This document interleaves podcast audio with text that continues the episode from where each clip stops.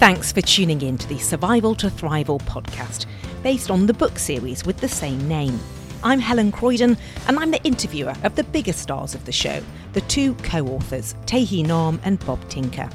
Tae Hea and Bob are a duo of investor and entrepreneur. They have a long history of working together and have written two books together aimed at founders and entrepreneurs striving to build enterprise startups.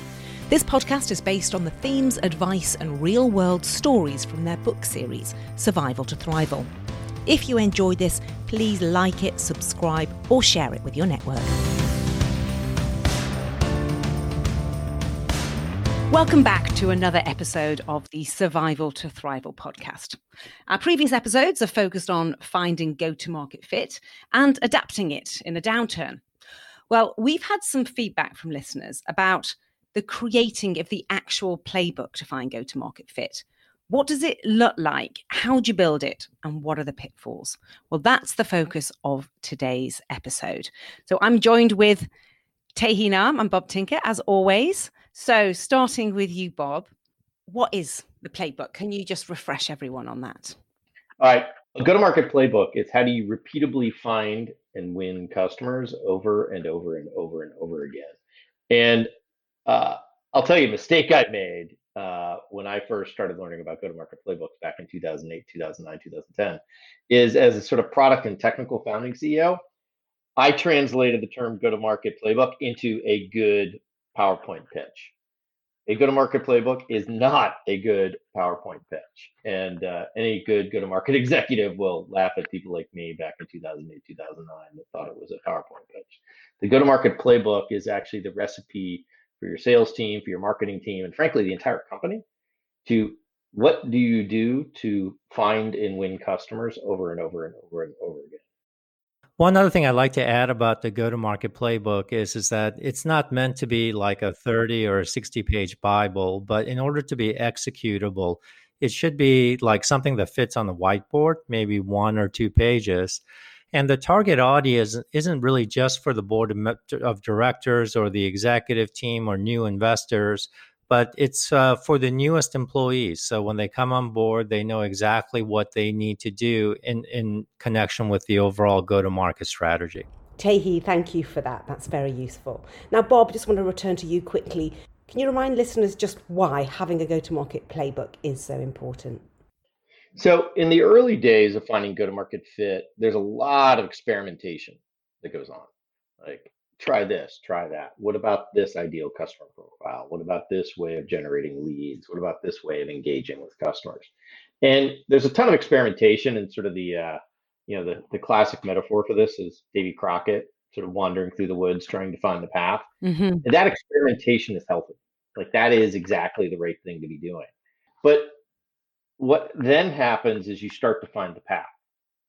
And as you document that path, that actually starts to become the early part of your go to market playbook. So, why it's important is the go to market playbook is actually the manifestation of this transition from experimentation to here's our path. This is what we do.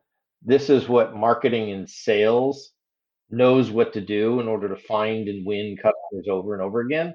And uh, we discovered a really interesting sort of side effect um, beyond sort of marketing and sales in the early days of MobileIron is that once we got the playbook nailed down that sort of identified the stages, what people would say in each stage, and all the pieces that go into the go-to-market playbook, which we'll talk about in a little bit, it had a fascinating side effect on the company, which is that it aligned the entire company behind the go-to-market strategy because now everybody knew what to do. And uh, I think I underestimated, didn't really even sort of conceptualize just how important that is for everybody in the company to understand how what they're doing lines up behind the go to market playbook. And also by uh, the go to market playbook delivering repeatability is that with repeatability, you can get predictability. And, and so you're able to predict what your go to market results would be. And also by delivering re- repeatability, you can have scalability. And so you now know how to scale your go to market as well. Yeah, that's a great point, Katie. Because like once you get the repeatability down, the go to market playbook figured out, that um, that's what drives growth. It drives the unit economics. And like I said, aligns the company. Um, it's really a unifying force for the whole go to market. I know I've used the analogy before that it almost becomes like the operating system for your go to market. I know that's once we get into what actually is in a go to market playbook, I think that'll make more sense.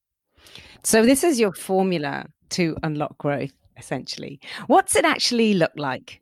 I'm glad you asked that, Helen, because that's, you know, we've talked a little bit about what it's not in terms of it's not a PowerPoint pitch. Let me verbally draw what a go to market playbook is, sort of conceptually. So, imagine the CEO, the head of product, the head of marketing, and the head of sales all in a conference room. And there's a whiteboard up on the wall and you're like, all right, let's put our go-to-market playbook draft up on the wall. So what what would that look like? What's the structure? The first piece is across the top needs to be the customer journey from the first time you touch a customer to when you make them successful. And then under each stage of the customer journey, it has what does the company say or do? Could be sales, could be marketing, could be product at each stage to be able to advance the prospect through the customer journey. That's it. There's a lot to that. It's a lot harder to get done than it sounds like, but it's really those two core components. Now, there's a couple key elements that need to be there in order to make it work, and I think we'll talk a little bit more about that. But that's really the structure. So it's kind of a table format. Yeah, actually, yeah, the table format tends to work the best like Tae said earlier, what it's not is like a 20 page Word document that's a brain dump of everything anybody could say or do. It really uh, typically ends up in a grid and it's, you know, one slide, maybe two slides max. So do they all look pretty similar? They do in general, but the content is um, very different in terms of sort of the visual structure tends to be the same. You know, the interesting part about this is different companies have very different customer journeys you know, if you're uh, selling to mid-market customers or large enterprise customers, or you've got a product-led selling motion or marketing-led selling motion, the stages of the customer journey are uh, very different.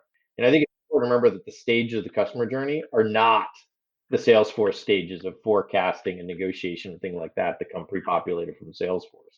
The key about the customer journey is to actually look at it through the customer's eyes about what stage the customer is at as they move from the first time they engage with you all the way through when they become successful. And that's what I found too. Is is that uh, the hardest part that I've seen in um, in building these go to market playbooks is uh, agreeing with all the different parties within the company on the customer journey. Once you have that worked out, it becomes much easier. You know, and interesting. I I worked with one company uh, here in the Bay Area, and uh, we started with the whiteboard and said, all right, let's get the customer journey across the top and had the key executives in the room. And it was interesting that each of the key executives, and they've been working together for three years and, you know, probably gotten past, you know, two, $3 million of ARR. When I asked them about their customer journey, each of them had a slightly different conceptualization what the customer journey was. Like it was like 70% the same, like 30% different. And that sounds like a minor difference, but it turns out that when you have like 0.7 times 0.7 times 0.7 times 0.7, you end up really only being like 30, 40% the same. And so imagine what it's like for the rest of the company to try and line up behind a go to market playbook when the three or four different executives in charge of driving go to market don't even have the same version of the customer journey they're operating against. Like just getting everybody aligned on what are the key stages of the customer journey believe it or not, is a lot harder than it sounds, and it's super important. Yeah. So, can you tell us who's involved in actually creating it? Who in the company? Uh, so, one of the mistakes that sometimes happens is, oh, it's a go-to-market playbook. That's a that's a PowerPoint pitch. Marketing go do that, or hey, it's just a sales thing. Sales go do that. Uh, that's not the right answer. Go-to-market playbook actually is fundamentally cross-functional in that uh, it involves sales, involves marketing and product. Because what needs to happen is all of those pieces need to come together to support each stage of the go to market playbook. And if it's really just driven by one team, you end up with a playbook that's just really for that one team. It is, you know, we know by looking at sort of really successful startups that unlock growth, it's actually when the three of those come together and find and win customers over and over again that it really unlocks growth. So it involves sales, involves marketing, involves product. And the challenge here is getting these three parties to basically speak the same language. And that's why having the same customer journey is so important because then um, they have the same framework for uh, analyzing their different points of views. Thanks, Tae Hea. Okay, I've got a really good idea now of what a playbook looks like. Can we drill down a bit into how we actually put it together? Bob, can you start us off on that? So, step one is get the right people in the room. So, get your key folks that touch go to market, product, marketing, sales uh, in the room together. Typically, sometimes with the CEO, sometimes not, but uh, it's often good for the CEO to be involved. And step one is agree on the customer journey. So, across the top of the whiteboard, really nail down what are those stages of the customer journey. And playbooks I've seen sort of have somewhere between like five and 10 stages of the customer journey. And again, the key here is to look at it through the lens of the customer, not what are your sales team doing. One of the big mistakes people make at this point is using the stages that come like pre-populated in Salesforce. Like it'll be like selection, negotiation, or qualification, or prospect. Those stages have nothing to do with the customer. The key is to look at it through the lens of where the customer is in their discovery journey. Are they learning? Are they engaging with the product? Are they trying to get up to speed on their trial? Are they executing on their trial? The very beginning is being able to sort of identify who your playbook is pointed at is probably the most important thing to figure out first, which is who is the target of your go to market playbook? Who is the ideal customer profile, ICP? And what's the urgent pain? You know this becomes sort of urgent wave and actually we probably should have talked about this first is your go to market playbook needs to be pointed at something. And for each go to market playbook icp and urgent wave really needs to be clear because if you don't have that you're not really going to be pointing your playbook at a growth opportunity and it's not going to help you in fact, you can have the best playbook, and it doesn't really matter if you don't eh, are not aligned and have caught that wave. Right. So let's presume for a moment that you've actually identified through your early Davy Crockett experimentation that you've identified the ICP you want to focus on. Let's say it's a you know a VP of IT, and the urgent pain is something that's going on in that customer's world that is causing them to say, "Man, I need to do something about this." Then you say, "All right, let's build our go-to-market playbook to do that." So at the front end stages are typically like some sort of stage about how do you, how does the customer find you and how do you find them? And those often become sort of leads or prospects, but the very first thing is how do they find you or you to find them? The second stage is typically around some sort of early engagement where either the customer is learning or you're teaching.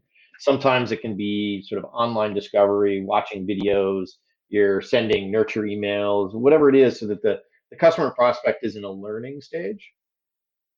And then there's a stage which is more about engagement, where uh, they're really digging in. The customer's looking at your product more seriously, or you have first meeting with a prospect and you know go through a presentation or a pitch with a prospect. Uh, and then there's usually a customer gets serious stage where you know they're bringing other people involved and their boss is getting involved and you know there's there's a level of seriousness that happens. And then maybe there's an evaluation or proof of concept stage where the customer's getting up to speed and then they're running a trial.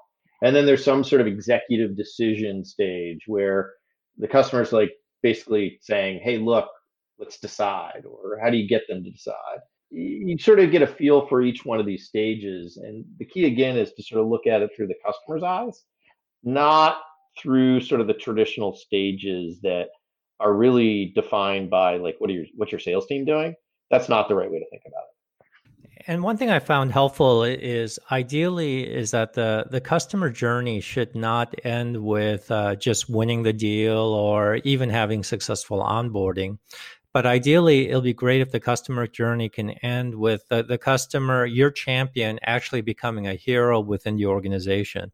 And the way i look at hero is is that they get promoted to a, a better job and uh, in particular saw this uh, uh, at Marketo, where Marketo in the beginning was selling marketing automation, but uh, the champions, the users of Marketo that were really good at marketing automation were early leaders in demand generation. And next thing you know, companies were looking for heads of demand generation, and then they were looking for CMOs who were good at building pipeline or demand generation. And and Marketo is one of your example playbooks that's on the Survival to Thrival website so we can see that quite clearly. You make it sound so uh, easy to put together. There must be a lot of challenges, uh, a lot of stumbling blocks when putting it together. Can you walk us through what some of the common challenges are? So the first item is get your stages set of your go-to-market uh, customer journey. The next part is underneath that on the whiteboards. Remember, get the right people in the room. Underneath the whiteboard is for each stage, identify what do people inside the company say or do at each stage? Or what is the customer doing at each stage? And this is harder than it sounds too, because you know, often in the experimentation stage, there's so many things that people are trying, and everybody's got a slightly different version of what to say or do. And distilling that down to what are the three or four things that must happen uh, for the customer or must happen internally to be able to support that stage of the playbook, put them down on the whiteboard, like those three, four, five bullets. And there'll be, it might be a marketing message, it might be a specific action somebody does, it might be a specific piece of content that a customer engages with, it might be some sort of key capability that's identified, whatever it is, it's the distillation of the three or four or five things that happen at each stage of the playbook. The last part of it is what's the exit criteria, which is what tells you that the customer is ready to move on to the next stage, and go to market journey. Again, like being really crystal clear about that um, allows you to say, yes, that customer is ready to move to the next stage. And it's also really clarifying and helping people understand like what actually happens in that stage so getting the exit criteria nailed down with the three or four things is really the key second part of building the playbook. And then after that, it's about identifying your wows. You know, it uh, helps in the beginning um, to not list not only things that uh, that seems to be working, but also just list the things that you tried and have are not working. I mean, ultimately, they will be excluded from the go to market playbook, but it's good to just list all the different experiments you're running to figure out ultimately what is working. Yeah, that's a great point because it's, you know, part of building the experimentation that builds the go to market playbook is like things that make deals go fast and things that make deals go slow or things that allow customers to think about a bigger opportunity or things that make it get really small. So identifying the things that don't work is often just as important as identifying the things that do work. And this, I think, then leads to the final part of building the go to market playbook. Somewhere in your playbook, there's usually two, maybe three things that you can identify as a wow. And you know, this is a term that Tae Hea and I use, but um, the wows are, you know, like and I think everybody out there that's tried to sell to customers and work them through their own go to market journey, like when you meet with a prospect and you go through your story and there's something you say or show them, and all of a sudden their body language changes and they kind of lean in and they're like, oh, tell me more. That's a sign that it's a wow, where there's something about what you do or a pain you've identified or a problem you solve or a feature you have that causes the customer to go, hmm, I'm really interested. I want to lean in. I want to spend more time with you. And the side effect of that is effectively the customer moves to the next stage of your go to market playbook. Yeah, I, I, just want to follow up on what Bob said. There is um, the the wow is something that is ultimately determined by the customer. It's not determined by like the CEO board or the uh, the product team. And the wow I define the wow as something that causes potential customers to take a specific action, such as they like it so much they want a colleague, they invite a colleague to see it, or they want to try it, or they bring in their boss. So when you show it, it uh, causes the customer to take a, a specific action and most what you really want is to move to the next step of the customer journey. Yeah correct. And uh, there's there's actually an, interesting inversion point of the wows which are called the blockers. So uh, one of the things that sometimes happens let's I'll go and say it almost always happens is as you're building your go-to-market playbook and identifying your wows, which are repeatable ways that customers move forward, there are also blockers, which are what are those repeatable and frequent objections or issues that come up in a go-to-market playbook that cause a customer to stall. And being able to identify those is also super important so that you then learn where customers get stuck and then to be able to have organized consistent answers and tools to be able to address those blockers. For instance it could be hey we have a budget issue or hey it could be man you know you guys are a startup or it could be you know big company so and so says they're going to have this in two years. You know, whatever it is, just be able to identify those consistent two, three, or four blockers that typically get in your way and have a really crisp, organized, mechanical way to knock those blockers out of the way. You know, many times uh, the blocker for a startup is like a missing feature. And uh, the the answer is the, for them, the product team to uh, escalate that and uh, come out with that feature very quickly. So all the sales rep have to be very emotionally in tune with customers' reactions. Can we return a little bit to the challenges that some startups face when they're building the go to market playbook? Maybe let's sort of deal with the challenges somewhat sequentially in terms of like as the playbook's being developed, like what are the sequence of challenges that frequently come up. The first one I've seen, and then Tae, you can sort of pipe in here. The first one I've seen is that in the beginning, what happens is the company's shifting from Davy Crockett experimentation mode into this repeatable go-to-market playbook mode. And everybody has a slightly different view of you know what was working during the experiment stage or what people say and do. This transition from lots of people trying lots of different things to here's the steps we do and this very smaller set of things that we do requires distillation. It requires convergence. It requires sacrifice and it often feels like a fight where everybody's advocating for the three or four things that they think are the right answers. And it gets uncomfortable, but that's normal. It's actually this transition from experimentation to explicit that the distillation, convergence, and sacrifice is a tough trade off. And it'll require some pretty heated discussion between the team. That's normal, um, but it doesn't make it easy. Mm-hmm.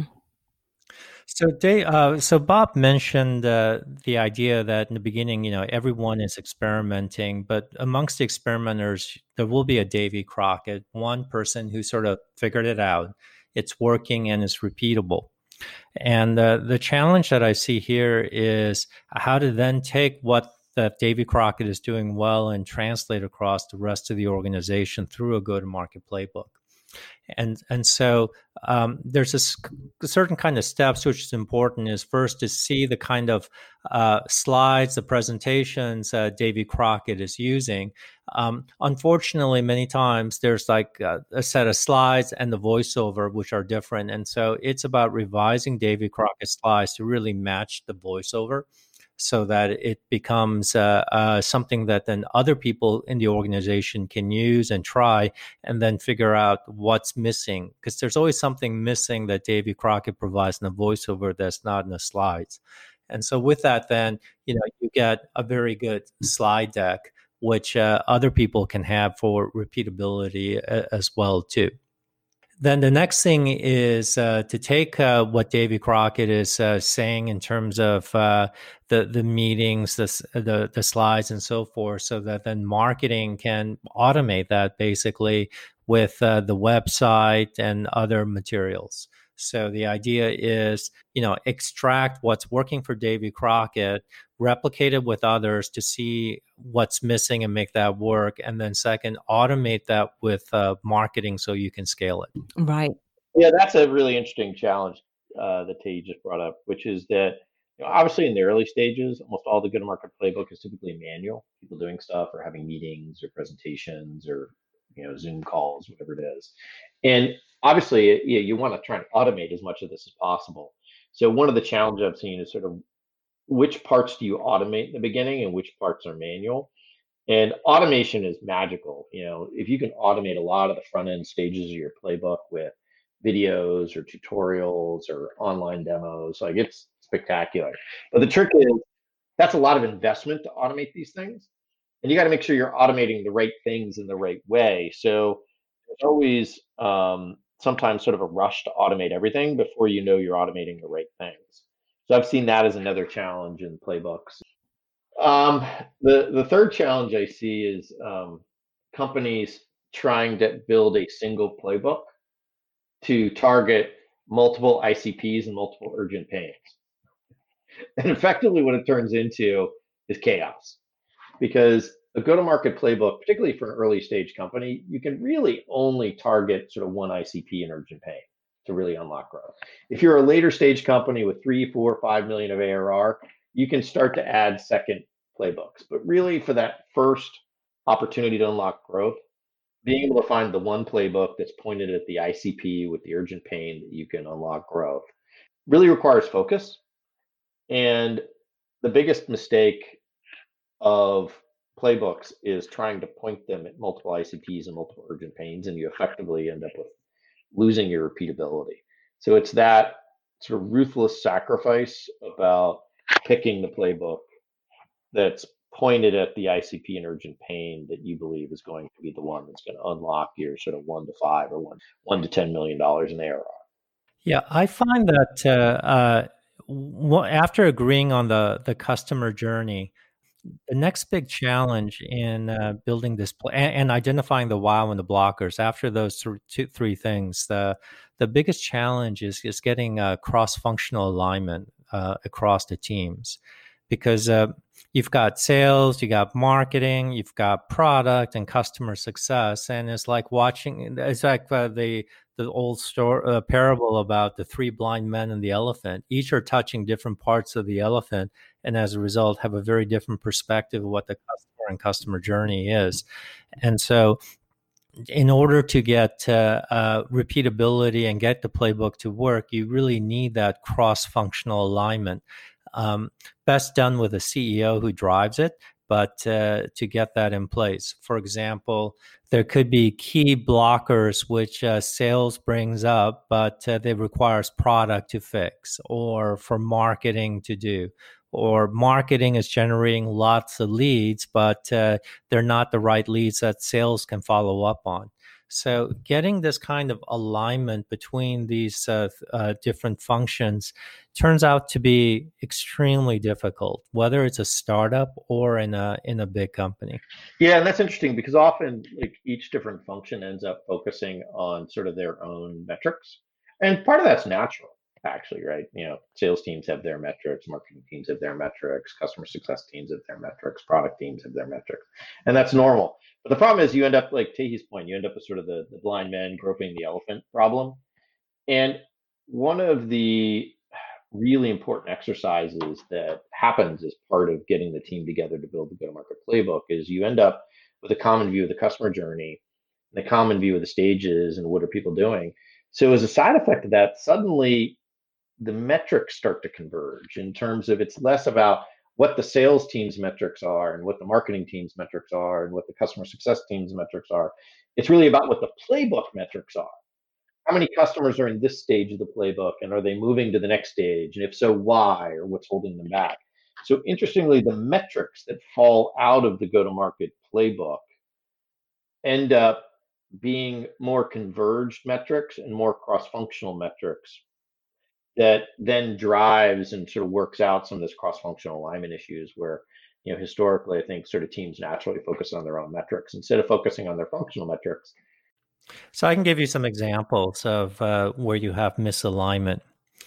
You know take sales for example. Sales is obviously highly motivated to make their numbers so they're clearly driven for bookings uh, so they want to maximize bookings. And in fact, if the VP of sales misses like two quarters of bookings, uh, many times they're fired.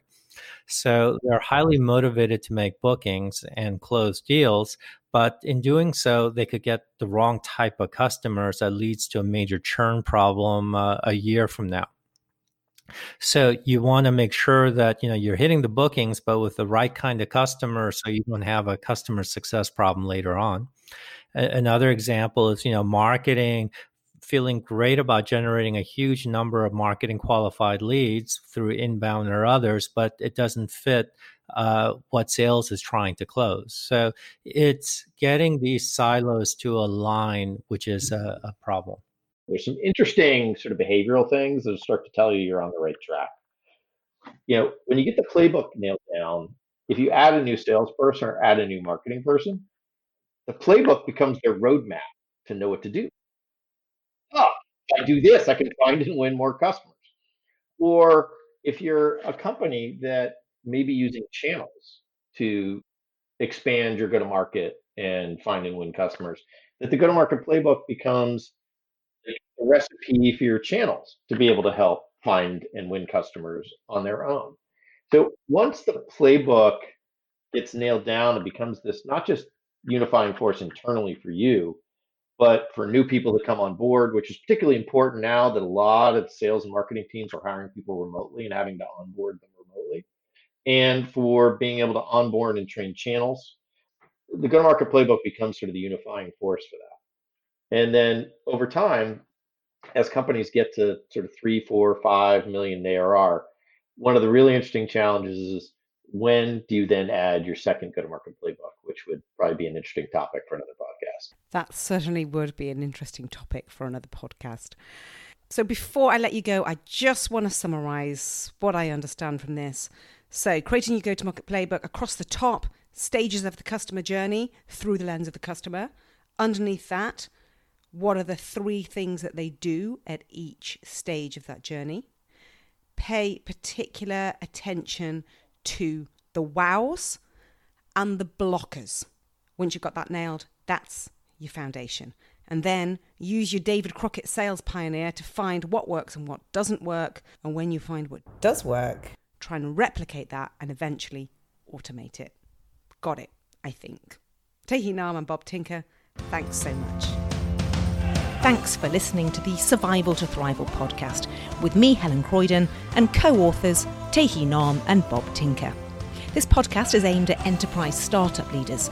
If there's someone you know who would find this podcast useful, please share it with them, subscribe, or leave a review. That's how others find us.